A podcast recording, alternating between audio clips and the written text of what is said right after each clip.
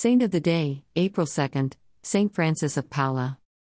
Francis was born at Paola, Italy, and was educated at the Franciscan Friary of San Marco there, and when 15 became a hermit near Paola.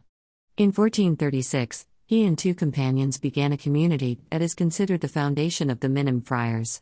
He built a monastery where he had led his eremitical life some 15 years later and set a rule for his followers emphasizing penance, charity, and humility, and added to the three monastic vows, one of fasting and abstinence from meat. He also wrote a rule for tertiaries and nuns. He was credited with many miracles and had the gifts of prophecy and insight into men's hearts. The order was approved by Pope Sixtus IV in 1474 with the name Hermits of St. Francis of Assisi, changed to Minim Friars in 1492. Francis established foundations in southern Italy and Sicily, and his fame was such that at the request of dying King Louis XI of France, Pope Sixtus II ordered him to France, as the king felt he could be cured by Francis. He was not, but was so comforted that Louis' son Charles VIII became Francis' friend and endowed several monasteries for the Minims.